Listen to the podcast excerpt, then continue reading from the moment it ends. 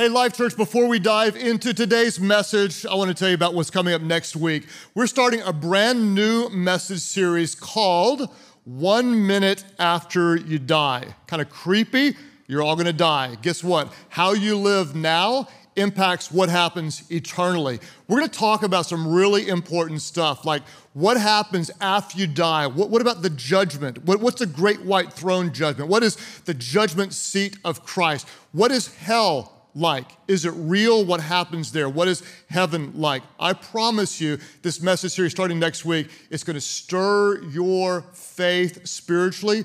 You're going to want to bring people like crazy because we believe God's going to do amazing things. Today, you're going to be so excited. One of the all time most requested speakers to come to our church is one of my dear friends, impacting the world through Propel Women, uh, teaching leadership to women at conferences all over the world, rescuing women from human trafficking through A21. Christine Caine is a New York Times best-selling author. She is one of the greatest preachers of all time. She is a dear friend to my family and one of the favorites from our church. We are incredibly blessed and honored to have her back today. All of our Life Church locations, could you show a little bit of love to our dear friend Christine Caine?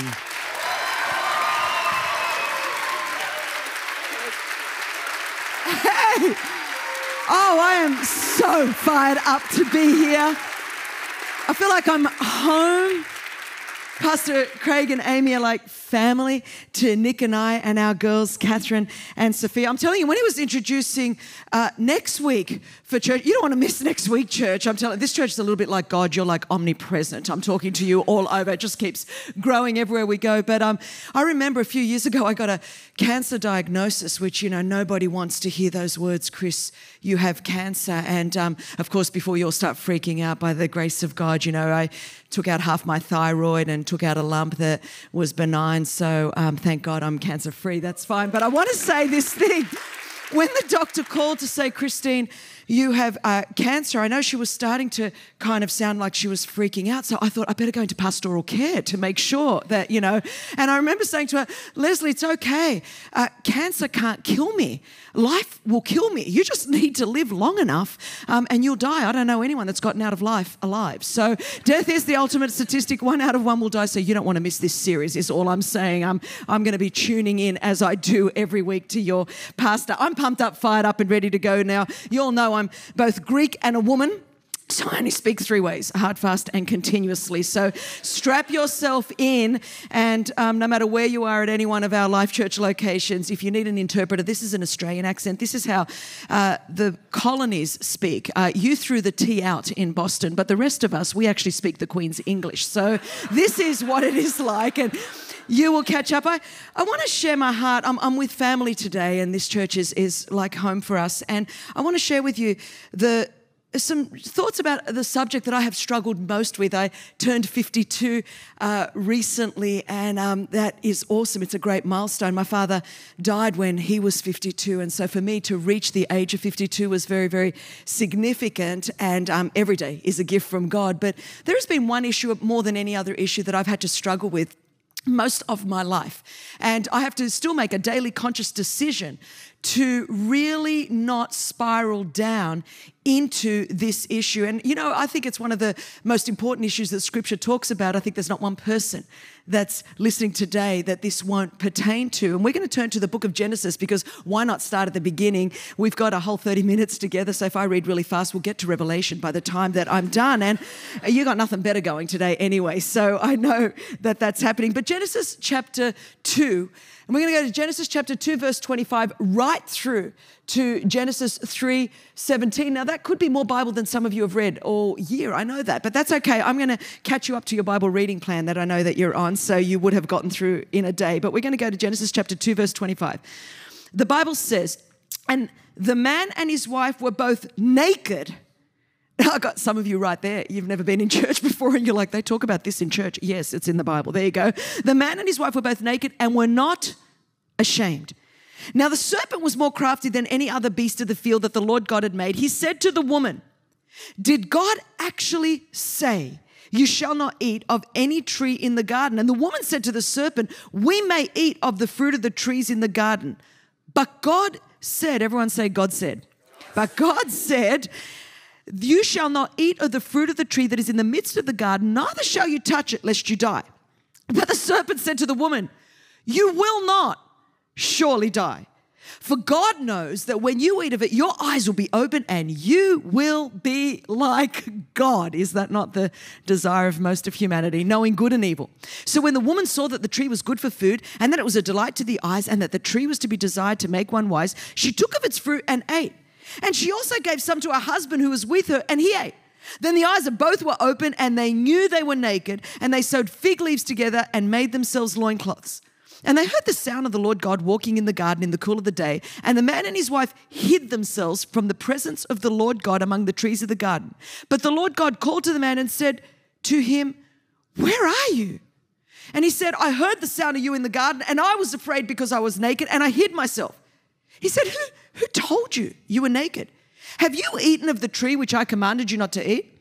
The man said, The woman. I'm just saying, very few things have changed in life. That's, that's, you'll do what you want with that, but there it is. The woman whom you gave to be with me. She gave me the fruit and I ate. So it wasn't just the woman's fault, it's now God's fault because God gave the woman to the man. Then the Lord God said to the woman, what is this that you have done? The woman said, The serpent deceived me. And I ate. If you're kind of wondering where the origin of the blame culture is, it, it, didn't just start today on Twitter. It was right there in the Garden of Eden. It is not my fault. It is this person's fault. It is the system's. It's anybody's fault but my fault. It started right there. But I think it's really interesting that we start Genesis chapter 2, verse 25, the very last verse in the Bible, before we step over into humanity's fall, is a very, very important verse. Because God wants us to know there is one thing I'm going to take the time to put in Holy Writ. I'm going to write it in there so that you, my people, created in my image, are going to know that there is one thing I created you to never know what it feels like. There is one thing that I created you to never know the burden of. The Bible says Adam and Eve were naked and they knew no shame. Is that interesting to you? That God could have said, they knew no fear, they knew no uh, joy, they knew no peace, they knew no doubt. I mean, he could have picked anything out of the plethora of human emotions to put in there. And he puts only one thing in scripture before the fall I, I created you to never know the burden of shame. So if I was the enemy, which I'm not, contrary to what some might think, but if I was the enemy, and I wanted to take out the only thing created in the image of God, then I would want to make sure I put on them the one thing they were never created to bear the burden of, so that they would be rendered ineffective, so that they would be rendered fruitless because the enemy is after your fruitfulness. See, if he can't get you, if you are saved, if you are born again, if you are sealed with the Holy Spirit until the day of redemption, the enemy is not going to get your soul. But if he can heap shame on you, he will render you ineffective so the people on the other side of your obedience will not be reached with the gospel. It is about our fruitfulness. So much of what is happening in the world today is an attack of the enemy on our fruitfulness. And I'm going to show you this from scripture. So the enemy comes into the garden, and here he comes in. And the very first thing in the Bible, the very first words that we read from the enemy in scripture is a question. And the question that the enemy asks right here in the book of Genesis is pertinent to us today in 2018 across the earth. The enemy comes into the garden and he asks that one question that begins it all Did God really say? You see, when the enemy wants to untangle your life, he will begin by undermining the authority of the Word of God. He will always begin by questioning Did God really say? Is that really in the Bible? Is that what really God says about marriage? Is that God, what God says about monogamy? Is that what God says about family? Is that what God says about society? Is that what God says about the best way to? Did God really say that? Or perhaps if we take it and put it in the washing machine and the dishwasher and the dryer, turn it upside down, translate it from Hebrew, Greek, and Aramaic, and make it say what you want to say. Did God really say is the question for every generation? Oh, it's the question on the table for this generation. Did God really say scripture is inerrant? Did God really say Jesus is the only way to God? Surely there are so many other options. Did God really say that that is relevant in 2018? I mean, really, Christine, culture is so different today. So, I mean, there was no technology, there was no internet. How could God have known the internet was going to be? Did God really say, is the foundational question that if you don't get that answered, your whole life will begin to unravel in so many ways. The way we see so many things unraveling in society today, in every sphere politically, morally, socially, environmentally, economically we see it in every sphere of society. It is beginning to unravel because people don't know what God really said. Now, God's saying, I created you to never know shame.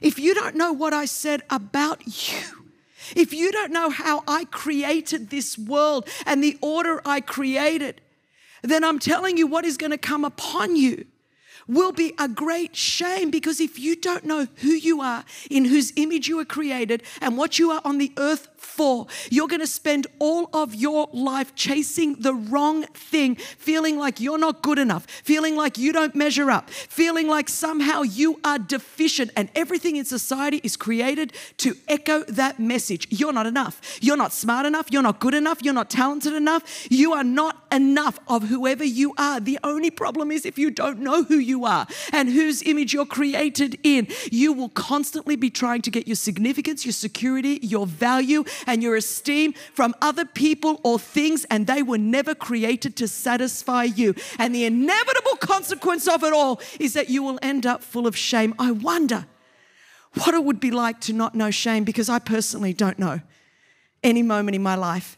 I was the kid that was left in a hospital, unnamed and unwanted, rejected by my biological mother. I don't even know who she was or my biological father. My birth certificate doesn't have a name on it, it says child's name unnamed. I grew up in the poorest zip code in my state in Australia, second generation migrant Greek, and that was before my big fat Greek wedding when it was not cool to be Greek in Australia.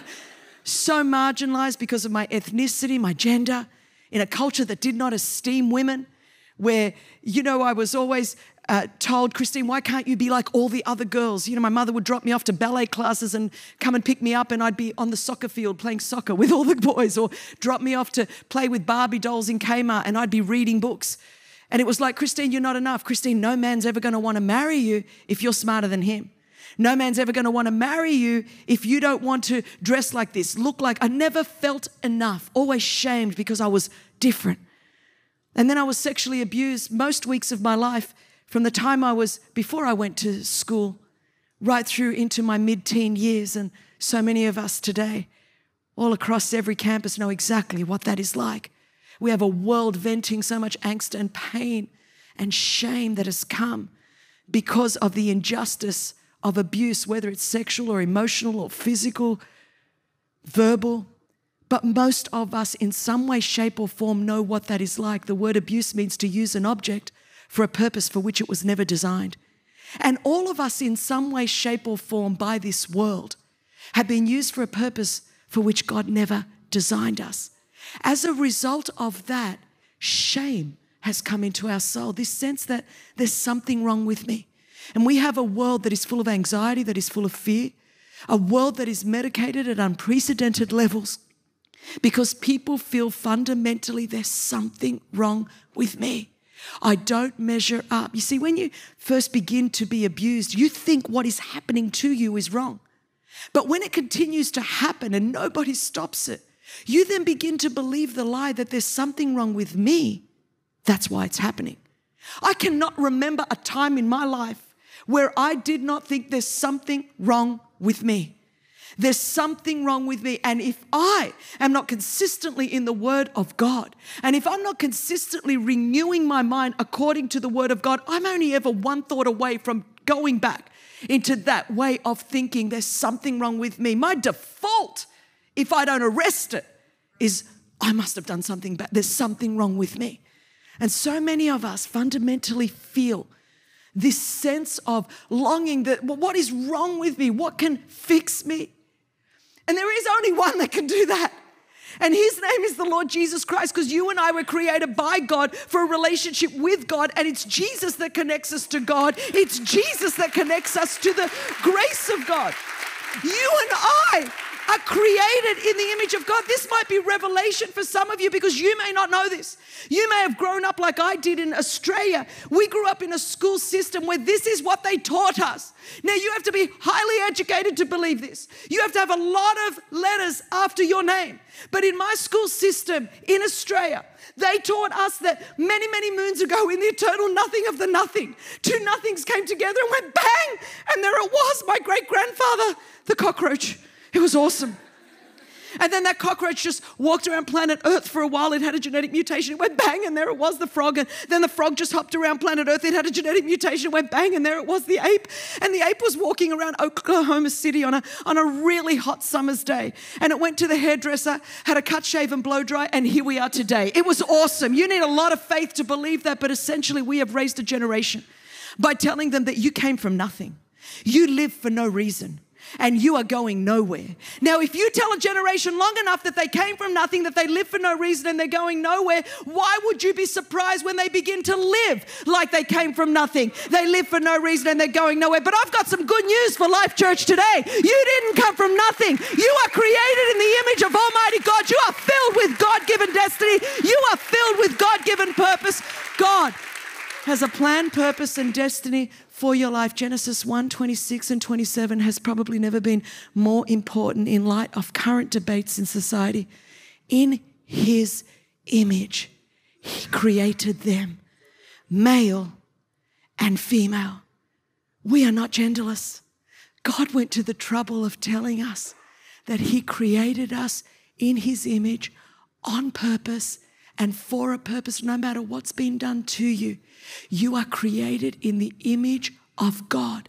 He loves you. He's got a plan and a purpose and a destiny for your life. So the enemy comes into the garden and he says, Did God really say? It's important that you know what God says. In our day of social media and 24 7 news cycles, oh, most of us have got an opinion about what everyone else is saying, but do you know what God said? Do you know what God is really saying? And it's time to turn down the voice of the world and turn up the voice of God. Thank God that out of this house, the YouVersion Bible app has gone around the world to 28 billion gazillion people, thank God, and counting and growing every day. Because our world needs to know what God said. And when the enemy wants to get his way and heap shame on the world, and they call us the shaming culture. They wrote a op ed in the New York Times calling us the shaming culture. You just have to be on social media for 10 seconds to understand that that's true. Everyone calling everyone else out, everyone shaming everyone. It's an outrage culture, it's a shaming culture. And God says, I, I actually created you not to know what shame is. I actually set up a method in my Bible of how you address conflict and how you talk to one another and how you honor one another and how you cover one another. But it's like we've forgotten all of that when it comes to the shaming, the world itself calls us a shaming culture. And God says, I didn't make you to know what that is. So he says, Did God say? She turns around and says, Well, you know, God said that we shouldn't eat from this tree or we're going to die. And here comes the enemy. You will not die. He will always try to undermine the character of God. He will make you think that God is a killjoy, that God is trying to rip you off. You can do what God said not to do. You're not going to die. You go to the nightclub and snort what you want, you won't die. You go and sleep with whoever you want, you won't die. You marry whoever you want, you won't die. You go and cheat on your tax return, you won't die. You go and gossip and slant, you won't die. Oh, the underpinnings of the enemy are always there. God knows that you're, you're going to be like Him. God, God wants to rip you off. That's why God doesn't want you to go and get stoned and drunk and sleep around with everybody because God's such a killjoy. And He just really, really wants you to miss out on the fun of lying, waking up in your own vomit, of waking up next to someone you don't even know who their name is. That's right, God's such a killjoy. And they, He tries to take the things that God does to protect us and to dignify us and to help us live a flourishing, fruitful life, the enemy says, Oh, no, no, no. God actually just wants to rip you off. So he's undermining the character of God, that God truly is good, that, that God does good. That's what Psalm 119 tells us. And that anything God asks us to do, even if we don't understand why he would want us to withhold from a certain pattern of behavior or perhaps not go down a certain track, it may not make sense to us in 2018. But will we trust God when we don't understand why God has asked us to do something? That's the issue that's on the table. Will you trust the character of God? And what happened here is Eve didn't. She ultimately didn't trust that God is good and that God does good. And so the enemy will always say, no, no, no, that really won't destroy you. you just go and click on that website. It's not going to hurt your marriage. J- just go and have that extra glass of wine. It, it's not going to hurt you. It's not going to turn you back into an addict. He'll always just try to make you go just that little bit more. Just compromise this word just that little bit. It, it's not going to kill you because all he wants to do is kill you. You go, Christine, what's the scripture and verse for that? Read your Bible, John 10 10. The enemy comes to do one thing steal, kill, and destroy. That's all he wants to do. He wants your fruitfulness. If he can't get your soul, he wants your fruitfulness. So, what he's going to, so much of what we're talking about in society today, it's not an issue of salvation, it's an issue of fruitfulness. Can you go and do it? Knock yourself out, honey, but you will not be fruitful for the glory of God. And John tells us it is to our Father's great glory that we bear much fruit. The enemy is after the fruitfulness of the church. So he gets us arguing about theology and doctrine and is this, can you do this? And how close to the line can I get? And are you saved if you do this? And you know what? It's very rarely a salvation issue, it is a fruitfulness issue. Obedience to God is a matter of fruitfulness. And so then she says, But God did say, See, you can be in church every week, you can do Bible study, you can be able to quote the word of God, but it will be of no effect if you don't do it. She knew what God said. She said, God did say, don't eat of it. But she did what God said not to do. If you do the antithesis of what God tells you to do, what is the point of all of this? We come and we sit in church every week, we do Bible studies, we download podcasts. But if you're not going to do it, faith without works is dead. And there's so many Christians with an ineffective faith that doesn't work because they're not putting their faith to work by obedience. Obedience is not legalism.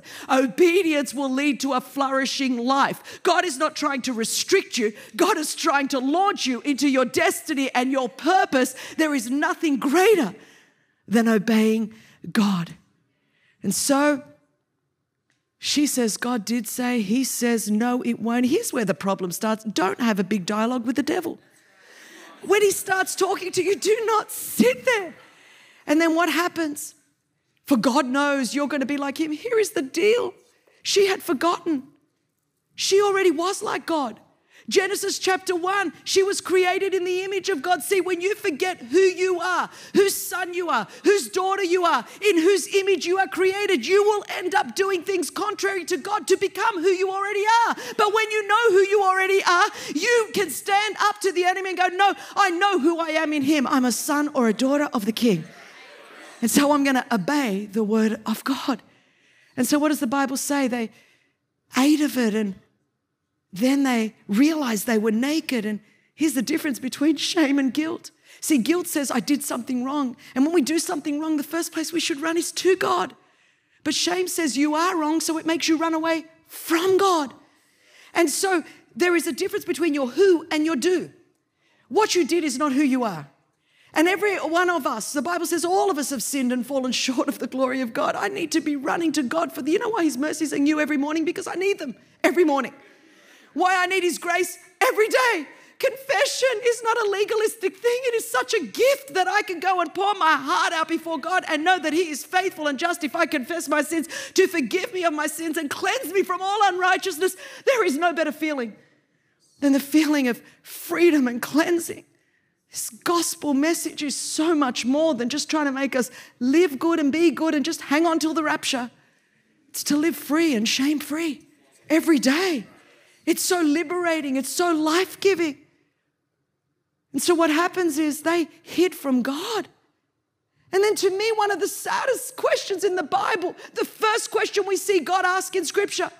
The Lord walks into the garden. Now, can you imagine? He's always walked in, and Adam and Eve would be there, and he walks into the garden. And here is the first question of God in Scripture Where are you? I think God's still asking humanity that question today. Where, where, did you go? Now, when God asks, Where are you? it's not because He doesn't know. He's omniscient, He, knows everything. So there you go. That's not the issue.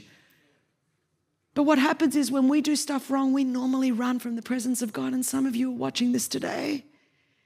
And you're here in church or you're watching online and you think that what you've done is unforgivable, you think that you have just messed up so royally and you've been hiding from God. And some of us are hidden in plain sight. You're hiding at the top of your corporation as a CEO. You're hiding behind your money. You're hiding behind your assets. You're hiding behind your image. Some of you are hiding behind drugs. Some of you are hiding in someone's bed, jumping from bed to bed, trying to numb your reality, trying to numb your pain, trying to numb the memory of what you've done or what was done to you. And God's saying, Where are you? Where are you? When we mess up or something has happened to us, this is the time to run to God, not from God. But the enemy will try to make you run from God every time. First conversation between man and God in Scripture, this is what Adam says to God I was naked and afraid, and so I hid. Fear, shame, hiding. First conversation in the Bible. And for so many people, that's exactly the conversation that you have with God if you ever talk with Him.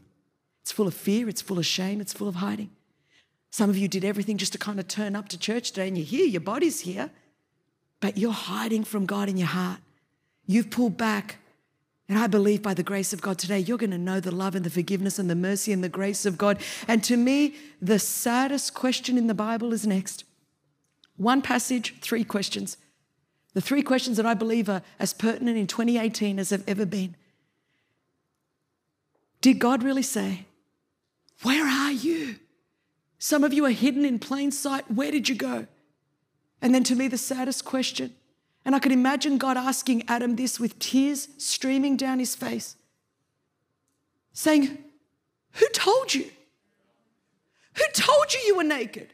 At what point did you believe the lie? When did you elevate someone's voice above my voice? At what point did you believe that you're too dumb, that you're too stupid, that you'll never amount to anything? There'll always be addiction in your family, there'll always be divorce in your family, that you can't go to college. Where did you believe the lie? What uncle, what teacher? Who told you? Because so many of us are living so far beneath what God has for us because we've elevated the voice of the world, the voice of social media the voice of our teachers, the voice of a parent above the voice of God. Who told you is critical. At what point in your life did you believe the lie that crippled you and paralyzed you and kept you so far beneath the will of God for your life? Who told you?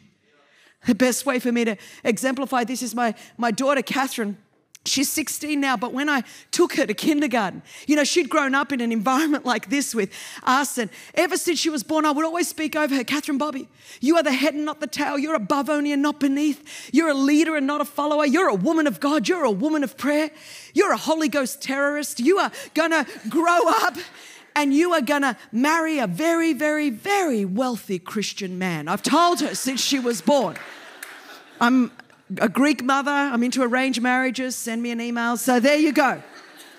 And her daddy, ever since she was born, over both my daughters, every day, every night, doesn't matter where we are in the world, if we're not with them, he will set an alarm for 3 a.m. if it is to wake up so that he can pray for them before they go to bed.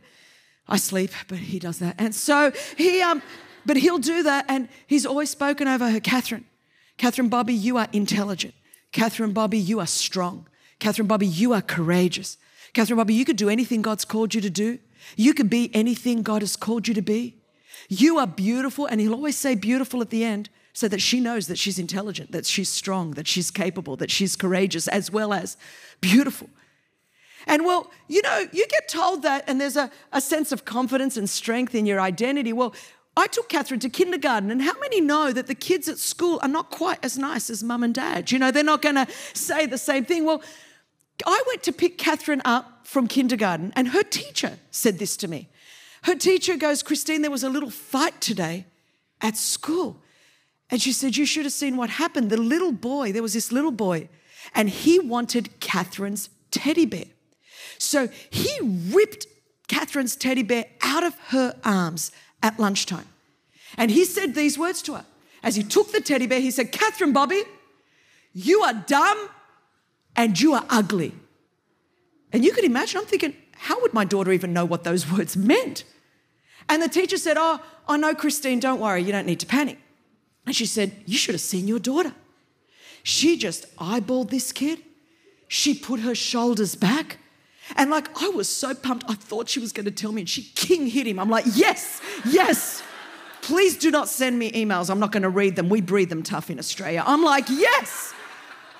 That is my daughter. Extra Christmas presents if she did that for sure. But she said, No, Christine. She put her shoulders back. She looked that kid in the eye. And she said to him, No, I'm not. I'm not dumb and I'm not ugly.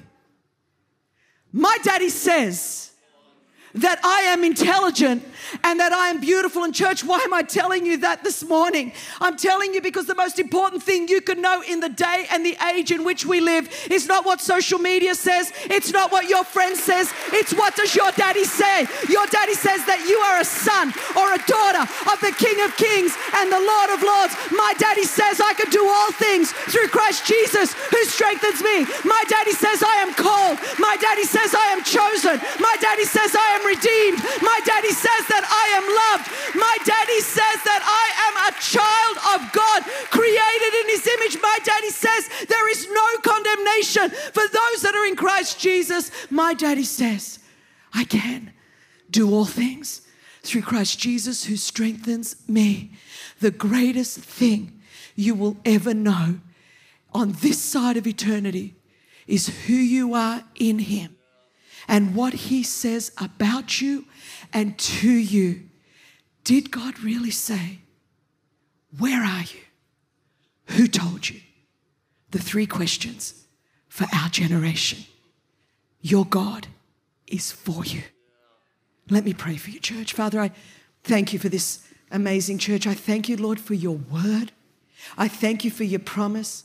I thank you that as we live on this side of eternity in this thing called time and space, Father, there are so many voices shouting at us, telling us who we are not, reminding us of our failures, reminding us of our flaws. But I thank you, Lord, that you have given us your word, and your word is full of life, and your word is full of hope. And I thank you that we are sons and daughters of the King of Kings and the Lord of Lords. And where the enemy has declared, shame on you, on any person under the sound of my voice. I've come to Life Church today to de- declare and decree in the name of Jesus Christ shame off you in Jesus' name. Amen. Amen. Amen. Thank you, church.